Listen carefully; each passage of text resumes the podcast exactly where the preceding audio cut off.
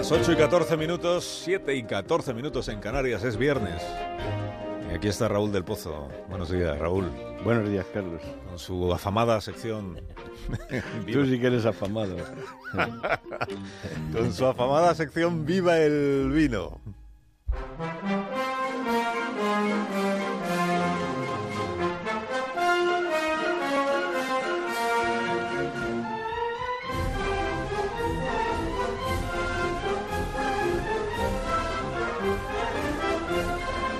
Cuando usted quiera, maestro.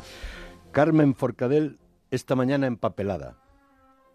OMS se pregunta si van a mandar los tanques a Cataluña mientras los independentistas lanzan bolas de pintura al cuartel de la Guardia Civil de Manresa y queman la efigie del rey Felipe VI.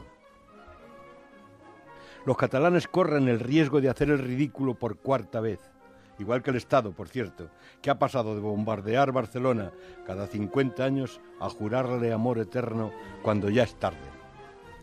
Carmen Riera escribió, el ridículo de la política catalana supera cualquier sátira. Y cuando Pío Baroja volvía de Barcelona a Madrid declaraba, por allá anduve, vi a Maciá en una fotografía y me produjo la impresión de una figura de madera. Maciá ideó el complot de Prat de Molló.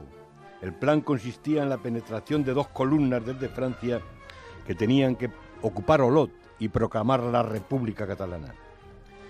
La asonada fracasó una vez más y una docena de personas fueron encarceladas en la Santé. Pero en el año 1931 Maciá proclamó otra vez la República Catalana desde el balcón y duró cuatro días. Josep Tarradellas, hijo del expresidente, ha explicado que su familia se llevó a Francia el corazón de Maciá en una caja de plomo y como pesaba tanto, la guardaron en la caja fuerte de un banco. Y un día llama un señor del banco y nos dijo que salía líquido de la caja. Se la volvieron a llevar a casa y la pusieron en un plástico. Cuando Tarradella regresó del exilio, entregó el corazón a la familia. Desde la Generalitat se dirigieron al cementerio y al depositarlo en la urna descubrieron que había otro corazón.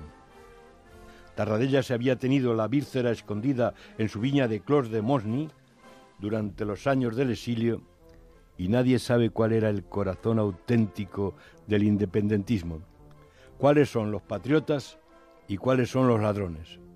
Como predijo Tarradellas, desde su viña hipotecada cinco veces, van derecho al cuarto fracaso porque los políticos nacionalistas no valen para nada.